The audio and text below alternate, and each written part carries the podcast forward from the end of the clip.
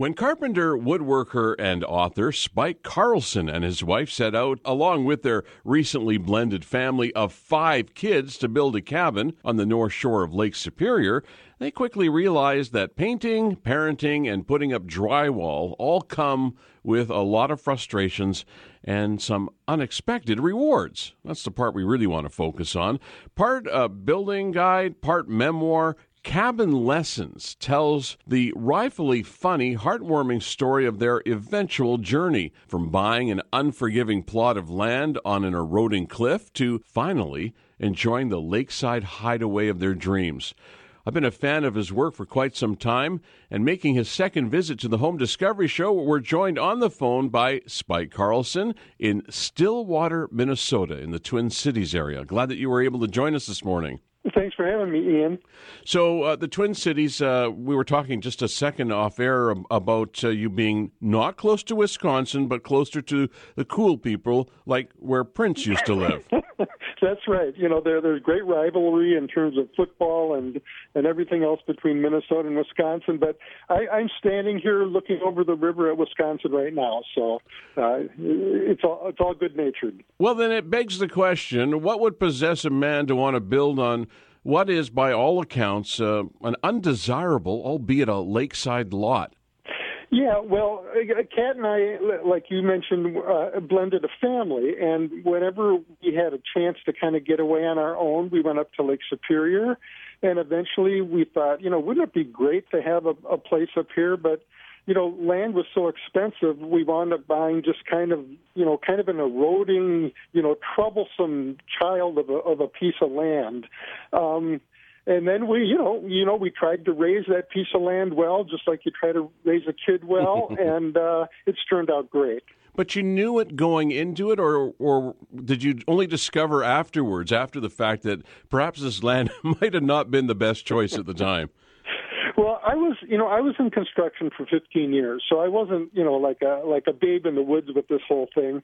But you know, they're just unexpected things. Like, you know, the cabin sits on the shores of Lake Superior, where there's three quadrillion gallons of water, Yet when you drill a well there, you hit salt water. Oh boy! And and then you know when you put in your septic field, you wind up with uh, unforgiving soil, and and uh, and so those were things that you just you know you just can't plan out ahead of time, but you deal with them and and uh, and you get a cabin in the end. So, what were some of the other challenges? Uh, these are good examples uh, that you had to face uh, to overcome to make this dream really come true. One thing we wanted to do right from the start was to uh, build this as a family. Uh, we were blending our family of four teenagers and a nine year old at that time. And, uh, you know, there's just something nice about, you know, working side by side with a kid. You know, a lot of different conversations come up and, and evolve and things you might not otherwise talk about. And now we kind of have this uh, great shared uh, experience of having built a cabin together, uh, of working together. They, you know, they earned their cabin rights. And, um, uh, by doing this. And I guess the other challenging part was Kat and I uh, did probably 90% of the work uh, just as a you know as a as a couple when the kids weren't there. Right. And um, you know, so that was you know a lot of heavy lifting, a lot of head scratching. How are we're going to lift that you know 300 pound wall with with uh, two people. Yeah, you know, I you know, what really resonated for me in your comment there was uh, that time that you got to spend with your newly blended family, and and that is just something you can't replace. Uh, that we don't get that many opportunities to spend that kind of time where you're working on a project and you may not even be talking about the project at hand. You might be off on all kinds of different conversations. Exactly, exactly. And you know, there's another great thing can be said about at the end of the day, when you turn around, you don't just see a, a a closed computer a shorter stack of papers. You get to see something that you know that you built together, and uh, so that was just another great, uh, great side benefit. And you know now all five of these kids are homeowners, and they at least have you know minimal skills on how to deal with stuff uh, problems as they come up. We're talking to Spike Carlsen. He's the author of Cabin Lessons, which is a great book. Uh, highly recommend you pick it up and, and read it. We'll tell you where you can get it in a few minutes. Uh, was there ever a time, Spike, when you thought that maybe this was just simply too much for whatever else you had going on at the time and that you'd never, ever see the end of it? Well, I had a close, very close encounter with a with a falling wall.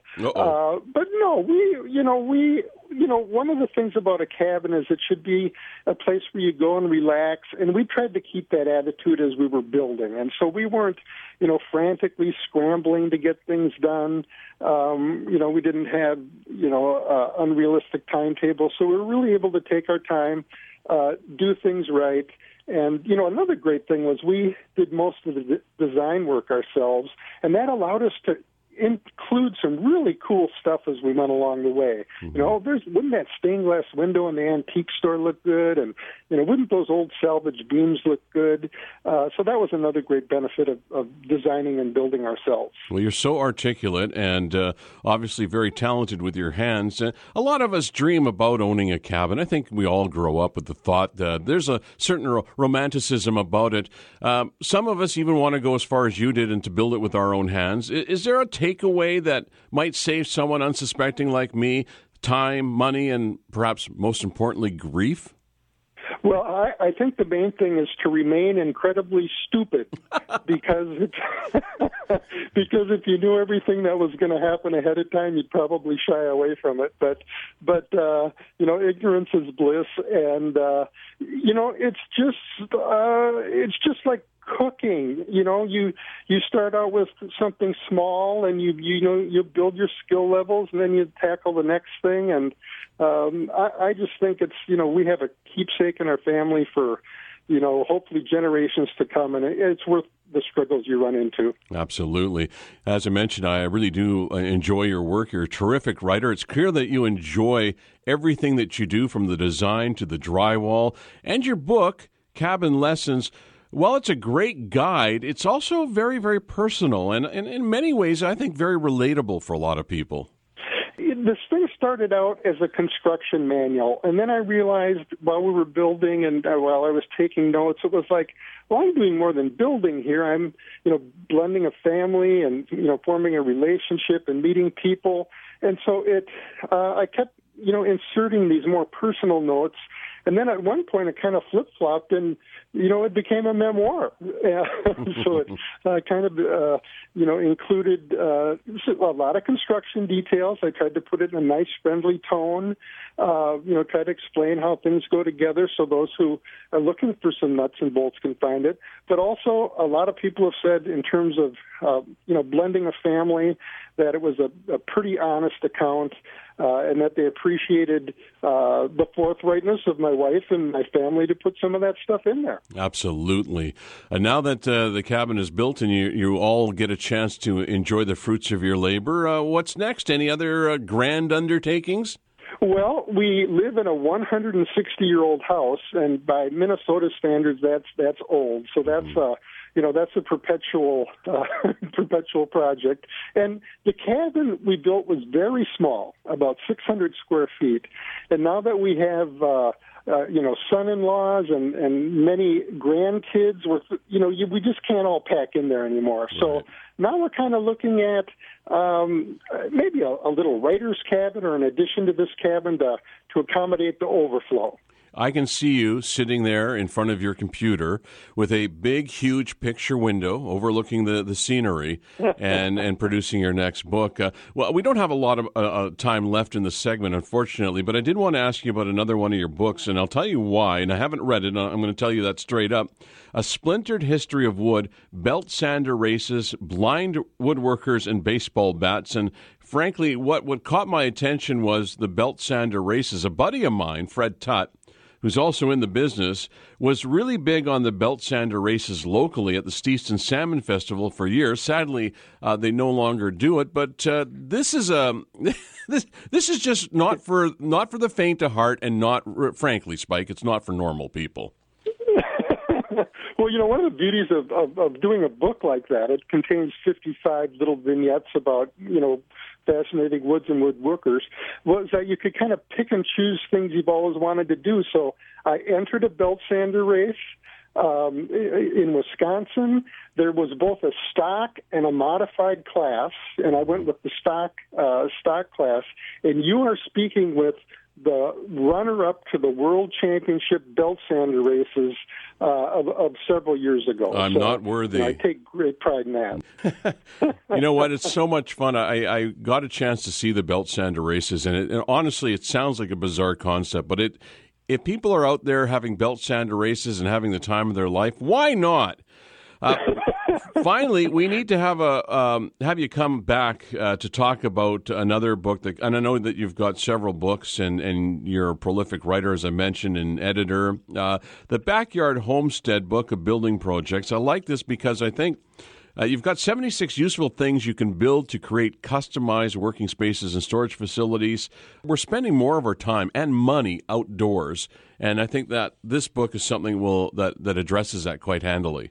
Yeah, you know, the, more and more people, even in the you know big city, they're raising chickens, they're raising bees. You know, they're they're they're growing a lot of their own food, and so this book, you know, kind of addresses those people that they don't have a bunch of acres. Maybe they just have a, a city lot, and there's still lots of things you can do to, uh, you know, work towards self sufficiency uh, with just a little space and a little money. So that's what this uh, what this book addresses. Your website, SpikeCarlsen.com. Pretty easy, SpikeCarlsen.com. Uh, also, these books are available online through Amazon and elsewhere.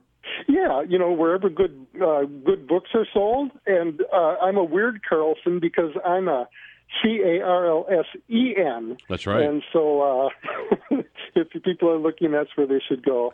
I'm guessing Spike is not your given name.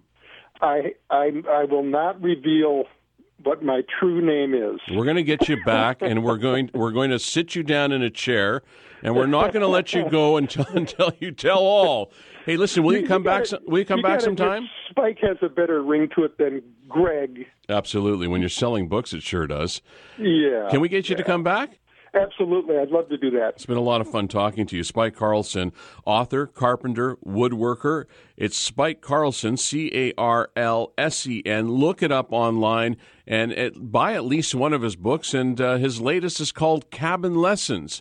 Thank you, Ian. And we'll be right back on the Home Discovery Show from News Talk 980 CKNW. Ian Power back with Steve Seaborn, the little contractor, and our thanks once again to Spike Carlsen. Uh, he's just so much fun. I, I, really like him. Got a lot of time for him. Uh, good writer and uh, pretty handy too with the tools. Imagine uh, blending your family, five kids, and building a place on top of it.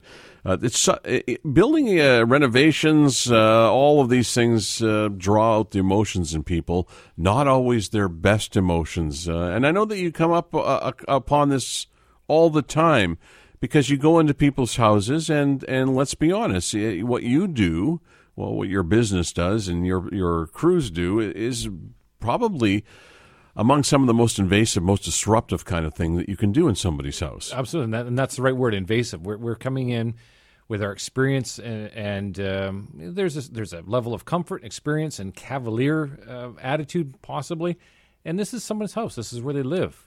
I think a lot of contractors, a lot of tradespeople, and, and I have a lot of time, obviously, for contractors and those that are in the trades, people that have skills that I could only, only in my wildest dreams hope for.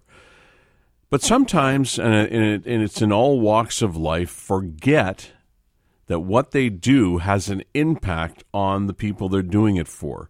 So even though you're coming into somebody's house and you're making things all pretty and new, you're in the meantime disrupting their way of life. Uh, people, we're, we're all creatures of habit. And if you're doing something in my kitchen and you take away my opportunity to have my coffee and toast in the morning, you're upsetting my routine, which is going to upset me, which is going to upset you, and so it goes. How do you, as a contractor, uh, mitigate that? What do you do to sort of keep things on an even keel? It's a lot of communication at the onset, and a lot, and mostly, particularly for kitchens, it is: Do you have another place to go? We've had to chase people to um, um, basements uh, to use the laundry tub to wash the dishes. Some people have to wash their dishes in the bathtub. Uh, it, it's harder as for well for a bathroom. If there's only one bathroom, you brush your teeth in the kitchen sink, but where do you use your facilities? A shower, chase people to the rec center, or something like that. So try to time those sort of inconvenient renovations amongst holidays or when there's another place to stay. Sometimes it's uh, it's camping season. Yeah, sometimes it's better just to get out. It is if you can. Yes, it's not always feasible if you've got kids in school or if you've got uh, certain things going on. Again, if it disrupts the routine. I wanted to tell you about a, a fellow that I came across, and I, and I want you to know that I, I've never met him before. I have no personal dealings with this person, but I I recognize in this person a, a skill set that I think is unique in the business, and that is service. And I know that's something that you try to pride yourself on at the little contractor, because service goes a long way. One thing is to have the skill set, as I mentioned. The other thing is to be able to relate it to the people you're dealing with. Now, you could be a very, very good carpenter or a very good electrician, but if you don't have any people skills, who wants to deal with you? Right. You know, I mean, especially if you're coming into this person's home and being disruptive. But a neighbor of mine had uh, is, is undergoing uh, is undergoing some some renovations uh, at their place, and it's one of these you know let's gut the place kind of thing. So mm. they're spending an awful lot of money, and in the process of uh, the the gutting of the place, uh, they rented a bin, you know, big one of those great big bins. Oh yes, okay. To put all the disposals away, and that that something that we've talked about a lot because it's becoming harder and harder these days to know what can go and what can't, what has to be sorted, what doesn't have to be sorted. Right. And I want to get into that a little bit later, and we will towards the end of the program. But anyway, Mark is with a company called Skinny Bins. And the only reason I wanted to mention him was because here's a guy that uh, has a bin business. He drives the truck, he runs the business, he drops the bins, he picks them up. And what a gentleman. Good. So, what happened was the bin was in, improperly placed, if I can put it that way. It wasn't put where it should have gone. It kind of impeded on another neighbor. The other neighbor kind of got a little bit upset. The contractor that had ordered the bin didn't want anything to do with it. The neighbor got uh, a little bit perturbed. Mark came to the rescue and said, Look, I'll move the bin. But yet the contractor didn't want to work with him at all. Oh. So he came by. He said, "Look, I'll move the bin. If it's a matter of moving it one inch, one foot, or one mile, whatever you need, I will do for you." This guy left whatever other job that he was working on to come over to rectify this situation, of which was not anything of his doing. He put the bin where he was told to by the contractor. And by the way, the contractor was wrong. The contractor was dead wrong. But he came along and did the right thing and then said and made sure that everybody in the neighborhood knew that he would come by at whatever time was prescribed. He, he mentioned it. I don't remember what it was now. He said, I will be there at whatever, let's just say noon. I'll be there at noon on this day and I'll have the bin out of the way. And he kept to his word almost to the minute. Good on him. Yeah. So here's a guy that you know he's a small contractor. He delivers bins. Uh, he picks them up when he says he is, and on top of everything else, a nice guy. So I wanted to give him a, a little bit of a prop because, as I say, I never met the guy. I don't do any business with him. I've never met him before. But his name is Mark, and his company is called Skinny Bins. So if you ever need a bin uh, you can give him a call and, and, and let him know let him know we sent him and then and then then we'll talk. Mm-hmm. no, we won't, of course. But if I do ever need a bin, now I'm in a fortunate position because you've got disposal units yourself, and and and I've been lucky enough to use yours. But but just briefly on this idea of discarding things, we, we have this whole idea of just you know we're getting better at disposing of things, and we've talked a lot about the clampdown at WorkSafe on asbestos, for example. Yes. You can't just no longer can you just rip out drywall or or flooring, for example, or other materials and think that you can just chuck it into a bin. Right. It- Absolutely. It, has to be processed. And before that drywall is taken out, this particular house that was uh, being renovated was built, uh, I think, 76 or 77, somewhere in that, that vintage. There's probably a very good chance that there's some asbestos in the drywall. That, that, certainly is right around the correct timing. Um, you always have to presume the worst case scenario. You have to presume contamination and take appropriate safety precautions until proven otherwise. Now, if I were to, and I, and I didn't, by the way, but if I were to go over to this this house, the neighbor, and say, "Can you produce documents that this stuff is okay or not?" W- would they be obliged? Um, not to you, but they will. Um, if there's a permit in place, there, there's the city will require um, an asbestos abatement report, or or at least a report to say that it does or does not contain. That's from a licensed and certified laboratory who, who has done the testing. Uh, if it is contaminated, then they're going to want abatement done. Of course, that's another report. WorkSafe can come in uh, at any given time and have a look around for safety concerns. The cranky neighbor saw plumes of dust coming out of the house and was wondering whether whether they would he and his family would be uh, in, in any kind of a problem. We'll get into this a little bit more later on. We have to take a break right now. I want to let you know that our What's Bugging You segment is coming up next. And I want to give you a heads up just after 11 o'clock this morning Strata Life or Strata Strife. Tony Giaventu will be joining us, and we'll be talking about living in a strata, which so many people do. My name is Ian Power. I'm here with Steve Seaborn, the little contractor, and this is the Home Discovery Show on News Talk 980 CKNW. This is our What's Bugging You segment on the Home Discovery Show. My name is Ian Power, here with Steve Seaborn, the little contractor, and Joe Gabera joins us from Green Valley Pest Control. And uh, good morning, Mr. Gabera. How are you? Good morning to you too, and thanks for having me. I'm good, thank you. It's always fun talking to you about these creepy crawly things and all these different uh, animals that come around and, and want to bug us. Uh, that's why we call them pests, but they would, probably tell us if they could talk that it's us, we're the pests, and that we should stop encroaching upon their land, their property, their place where they hang out and build their homes. Is that pretty much how you see it? Well, well, that is true to a certain degree. But then I was just listening to your radio broadcast, and they were talking about how uh, they just had a fire caused by a squirrel, or a, a power outage rather caused by yeah, a squirrel. yeah. Well, these squirrels that we have in our area are actually foreign. They're actually back from they're eastern gray and black squirrels from back east. I wonder if we can brought- tax them. Yeah, exactly. so they were brought in here, and they're not indigenous. So they're actually wiped out. Well, they haven't completely wiped out, but they have wiped out a lot of our little red squirrels. So they're not. They're not exactly. We're not exactly encroaching on their environment. They're actually encroaching on ours. Right. They've become a real pest. But Okay. we brought them in, so I guess we caused the problem. It'd be a lot easier if you just work with me a little bit and it wouldn't make my job so difficult. So, do you think we should? Uh, would there be any anything for me to maybe start uh, breeding these uh, the the local squirrels? Is there a market for them? I don't think so. Not really. But I, I think they're they're trying to come back somewhat. See, we're not supposed to uh, release the uh, grays anymore. This is they're supposed to be destroyed when they are caught. What, what's the protocol, Joe? Uh, uh, if you've got a squirrel problem around your place, uh, what what is the protocol? What's Well- what do you do? Well, what we do if they're in the attic, no, well, they're usually up in the upper area. So if they're in the attic of the home, we come in and do an assessment. Then we close off all the areas except for one, and then on the one main opening, we put what's called a one-way door. Well, this door opens outwards only, so the squirrels can get out, but they can't get back in. Right.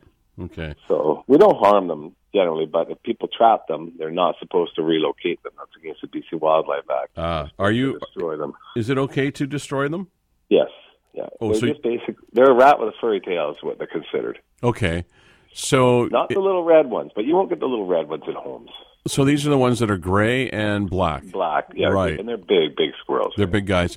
So if they, I'm just because I I'm thinking about somebody who said to me the other day that they they well, it was about a week ago or so that they they had seen some squirrels coming in and out of the carport area or the garage area, and that they thought it would be okay to catch them and put them out in the yard. And I'm thinking, what's They'll come right back. was, I was thinking the same thing. Then somebody else told me it's okay to catch a squirrel if you remove them with three bodies of water in between. Yeah, well, that was the old thing, but now because they are, you know, considered a foreign pest that we're supposed to destroy them, you're not allowed to relocate them anymore. If you suspect that you have a squirrel in your attic or that's uh, inside your home in some way or some fashion, best to get in a professional because it could be a problem that, as you say, it could be a, a fire. Generally, because the squirrels will chew on wires, they'll chew on Yes. just about anything. That's correct, yeah. Because the word rodent, they're a rodent as well, and the word rodent means not to gnaw, and they have to gnaw continually because their teeth continually grow. So that's why they gnaw on any, and a, and a uh, wire up in an attic looks just like a stick to them. Right. Same kind of thing for uh, rats and mice. Uh, is there? I'm just trying to understand what the law is. What, what are the rules with rats and mice? None, no, none whatsoever. They can be destroyed. and- Just go at it. yeah, Yeah, because they're not easy to get rid of. I, at least that's been my experience and people that I know, and, and I know this is something that that your business deals with all the time. Eh, So, is it just a matter of sealing up any of the entry points? Is is well, that rats, rats you can seal up for absolutely, but mice, you know, they can get a hole the size of a dime. So Hmm. to find all those little cracks and crevices in a home, it's it's pretty hard, especially older buildings. You know, Yeah. you can't you can't always seal those up 100. percent So we can get mice back in after we seal them up. What do you worry more about, rats or mice? And I know that rats are considerably bigger, but is that necessarily a, a problem? Well, only because they do do more damage, right? Like I mentioned with the squirrels, they'll chew wiring. Well, so will the rats. Well, Yeah. Mice do too, but it's rare. I mean, mice, you know, they- they'll chew little things like computer wires and stuff in homes. Yeah, so I mean, they can cause a lot of damage too. But generally speaking, rats will chew like water pipes. And, Oh, really? You know, especially, yeah, especially when there's no, you know, when it's dry out and there's no water, and they get in the attic, they'll chew water pipes and crawl spaces and everywhere else, right? And they'll cause a lot of damage. They And- homes all the time. And that's a key thing, isn't it, for these rodents? That I mean, they they need to have water, don't they? Well, yeah, mice usually don't drink every day. They get their uh, water from their food source, but rats have to drink every day, about Right. two ounces of water a day. I've got a few friends like that Yeah, exactly. that have to drink every day. Um, so, as far as rats and mice goes, uh, again, something that you should be concerned about. Uh, trying to keep them out obviously is the best thing. Let's say that they're in. You don't know where they're coming from. You you- you know what do you do then? Well, for rats, we trap only because if they die in a wall somewhere, they'll stink for months. Right. So Okay. mice, mice you can poison because mice don't have enough body mass to make an odor. They don't even weigh an ounce. And they shrivel up, and you never even Exactly. notice it, They- right? They dehydrate to nothing. Yeah. Yeah. But a rat, you know, you don't want to poison a rat. Some rats get up to a pound. So imagine a pound of rotting hamburger in your No, wall. thank you. No, thank you. I, I don't want to go there. Not not uh, because you know what? It's coming up to brunch time here. Now, what Exactly. what about some of the other wildlife? Uh, we talked yesterday on CKNW about uh, bears because bears, uh, particularly, uh, we heard the story in Coquitlam last week uh, where uh, the municipality there is starting to clamp down on people that put their garbage out too soon. They should. Is this something? And I know where you live. You probably have bears in your neighborhood. Yes. Right Is- behind us. Is there something that we're doing wrong, or, or because it seems to me, I know that every year at this time the bears are they, want to fatten up. They're getting ready for their their winter hibernation. I know it's early and hard for us to think that, but that's what bears do. Is there something that we're doing? Are we seeing more bears in our area?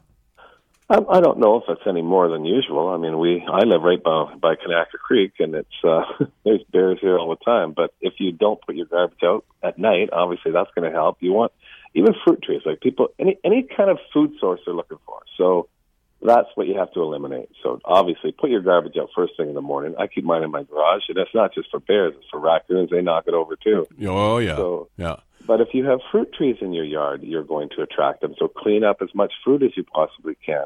Will they Don't go? They'll go on the tree for the fruit, or is this Oh, yeah, fallen yeah. fruit?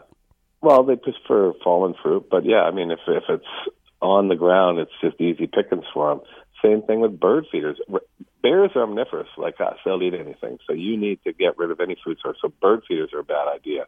Right. Uh, don't leave your don't leave your animal food out at night. Well, the bird, the birders though will will say, Joe, uh, I love the birds, and the birds come to my backyard and they they eat and they're happy and they sing and they make me feel good and they help pollinate the garden. What are you talking Yeah. about? No bird feeder.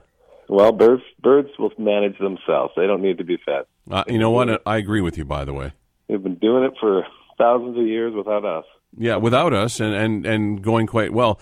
Will you stay with us? I will. Uh, it's Joe Gabera. What's bugging you? 604 280 9898. Got a pest control? Got creepy crawlers at your place?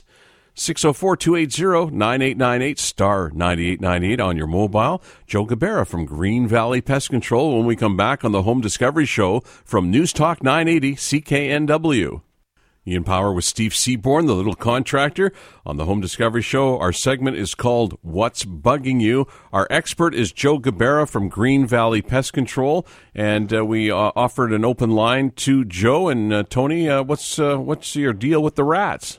Yeah, I got this problem with rats every winter. Uh, you know, they go up in the hood underneath them the engine, and then they chew on the wires, and I see all kind of sort of uh, droppings in the inside. So what can I do to get rid of those uh, rats in, underneath the hood of my car? Sure. What we do is we usually use outside rat poison, um, but we put it in lock and t- tamper resistant bait stations so it's secured from children and pets. And We usually place them around the house and near that area. Um, what I've read actually recently is that some of the car wiring that they're using, the outer casing on it, Yeah. has a food, has a food grade source to it. Oh, really? Yeah, I mean rats will always nest in warm engines, Sure. but we've we've heard that from a couple of dealerships that they're actually chewing that outer casing because it had it had something the rats could eat. oh, I man. think, I think the car manufacturer is going to take that out. So, in, in Tony's case, is this something, uh, Joe, that Tony can do himself in terms of poisoning, or does he need to to bring in somebody like Green Valley? Well, I think what's happening is, is it depends on the municipality. A lot of municipalities now won't sell poison or chemicals of any type to homeowners. Okay. Well, where do you live, Tony? What what area? Uh, I live in Surrey. In Surrey, and and uh, Joe, uh, you you service the Surrey area, Yeah. of course. Yeah, we sure do. Give him a call, uh, Tony, or or if you choose somebody else, that's fine. Uh, but to Joe Gabera's with Green Valley Pest Control, and I'm sure that they can uh, help you. Uh, you know, when it comes to handling these kinds of things, I like frankly, Joe, I'm not comfortable with a with a uh, can of Raid. I'm not going to judge you necessarily if somebody wants to use it, but Yeah, absolutely. this stuff this stuff is poison, and you really need to know. This is why you have a license to deal with these things, correct? Yes, and what we, what we find all the time is when people buy these products, they're actually they actually have to talk with someone at the store. So there'll be a there'll be a pest, pesticide uh, dispensing uh, person at the store. They're licensed, and they have to teach you on the proper method of using these products. So you'll go through a little sit down with them, and they'll tell you. But I don't know if that's happening properly. No, It uh, it, it probably isn't. Raid- yeah, a can of Raid's not going to kill you, but it can make you sick if you spray that room and stay in there. And some people do because they're not really reading the directions. Well, that's right, and even sometimes the, the simplest of, of issues can, re- if there's spraying involved, can mean that you've got to get out for four hours or eight hours or whatever the duration is, and, and particularly if you've got pets or young or young, very young kids or older people, uh, your grandparents might be there. Yes, of course, and and the same thing goes with rat poison. Like you buy rat poison from the store, but you don't apply it properly, and you just put it out in the open. Well, you're going to kill, you know, other animals. You're going to kill dogs, especially. All rat poison and mouse poison is tainted with a product called Bitrex, hmm. the most bitter tasting substance in the world. So most animals won't eat it. So when we put it in baiters and stuff, you won't get a squirrel eating their other small animals. But a dog, dogs don't taste anything before they eat it. They just gobble it up. So there's been lots of dog poisonings, and people have to put their stuff in locking tampers at bait stations, which they don't sell at these stores that they sell the bait at. Right. So that's the problem. Do it properly, or you end up killing your own pets. Next on my list is wasps and hornets. Are, are they one and the same? Pretty much, they're both called a vespid. Uh, uh, wasp is, you know, the more the on the yellow side, right? Okay. And the hornets, the, the hornets, they call them bald-faced hornets. They're usually black Mm-hmm. and white, and they the hornets are usually bigger, but they both sting just about the same. It hurts. Yeah, Yeah. both hurt. What do you do about those nests? Because they, they we- grow pretty big, don't they? Oh, absolutely. Yeah, and we can treat those organically too. We don't even have to use chemicals. We we spray them with a or dust them with a um, organic dust, and it gets in the nest, covers them all, and they eventually just dry up and fall to the ground. I've never done this to you, and I hope you'll forgive me because I'm going to put you on the spot. Sure. If I call you out to my place to, to get rid of a hornet's nest, for example, or a wasp nest, what am I looking at? Uh, is that uh, uh, what, what Price-wise? Yeah, price wise. Yeah, anywhere from 150 twenty-five to two hundred and twenty-five dollars, depending on where the nests are. Right. I mean, if it's if it's an easy ground nest, even ninety-five dollars. Right. But if it's something where we need, you know, thirty-two foot ladder and extension poles, like we can go up fifty feet, Right. but then we need two guys, one guy to you know steady the ladder. Sure. You know, these are big long ladders, and then we got big long extension poles, and we get up to the nest. Okay, fair enough. Uh, next on the list, uh, I got two other things that I want to uh, ask you about because these, or three actually, because these are we we always have a what's bugging segment, uh, and people always ask. Usually, it's afterwards. So, um, uh, silverfish Oh yeah, they're they're pretty harmless. is, is that come- is that seasonal or is that year round? That's year round. Okay. They come, they come from outside. They, you know, they especially if you have like a lot of uh, bark mulch and wood around your home. They eat the saps that come off of wood. They're not not really harmful unless they get in the house. Because then in, in in a home, I mean, they'll get into your food. You don't want that. hmm Um, and they can, you know, get into old book bindings and eat the old natural glues that were not, you know, they're not synthetic. They're actual natural glues. Um, I mean, there was times when we would go to homes years and years ago where the old wallpaper was made of natural glues too, and the uh, some fish get in behind it and they eat all the glue, and the wallpaper is lifting off the walls. Oh man. they can eat they can eat cotton, but it's more rare. We we just hear people getting um, silverfish in their bathrooms and stuff. But if you have if you have a wood burning stove and you bring firewood in, you'll bring them in. And they're gross. Yeah, I mean, yeah, exactly. And they're Nobody- fast too. Nobody wants insects in their homes, but yeah, they're easy to speedy, treat. very It's speedy. I, I want to get Sandy on here because I think she's got a question. Uh, Sandy, go ahead. Hi. Um, Hi. hi. We have these little, they're like little ants with wings, Oh, yeah. and they're coming in from our front window, and we are using ant out, and it's killing them, but they're still coming to visit. Yeah, you have to find the source. So there's probably a nest there somewhere. They're harmless ant. They're called a cornfield or moisture ant, and this is the time of year. There's the ones without wings that are their workers, and then the ones with wings are called their reproductives. And you'll get even the bigger ones with wings, which are the females, and then the smaller ones with wings that are the males. They'll swarm, and they're mating. This is mating season, so that's why you'll see a whole bunch of them all at once. Oh, great. So they're in our house having a party, mating, and doing whatever. And you didn't invite us, Sandy. Come on. Hey, if I knew there was a party happening, I would have invited you. Yeah, thank you so much. You're only as good as your tools, right? Okay, um, just one quick. Now, the, what do I look for? Like to, to. well, Um, you have to find the nest. And Yeah, what does it look like? Kill it. Oh, you won't see it. It'll be like in a crack under the ground or in a wall. or- oh, okay. So And see, we have specialized tools for that where we eject this stuff, and you sometimes just can't do it yourself. We got to take a break. Uh, uh, don't go away, uh, Joe. We're going to bring you back for one more segment. We were going to we were going to end here, but we've got uh, Betty and Susan that to have some great questions. So Sure. stay with us. We're going to continue with what's bugging you on the Home Discovery Show from News Talk 980 CKNW. Keep in mind that in just a couple of minutes after 11 o'clock, our segment is Strata Life or Strata Strife with Tony Gioventu from the Condominium Homeowners Association. Right now, what's bugging you with Joe Gabera from Green Valley Pest Control? And we're going to have to go quickly here, Betty. Uh, go right ahead to Joe. Hi, I have a question for you. Um, is there any way to get rid of raccoons um, that are constantly in your yard? Heavy armor. What's that? No, Joe? I think I think you said heavy armor. I said heavy armor, yes. yeah. So what we do is um, we use deterrents, things that uh, if they're crawling underneath a shed or something, you've got to seal it off. If they're they're usually in there for a reason. So if you've got bird feeders again, you've got any kind of food source for them, that's why they're there. If they're in your yard, you should check around because they could be living underneath a shed or something like that, or they could be up in your attic.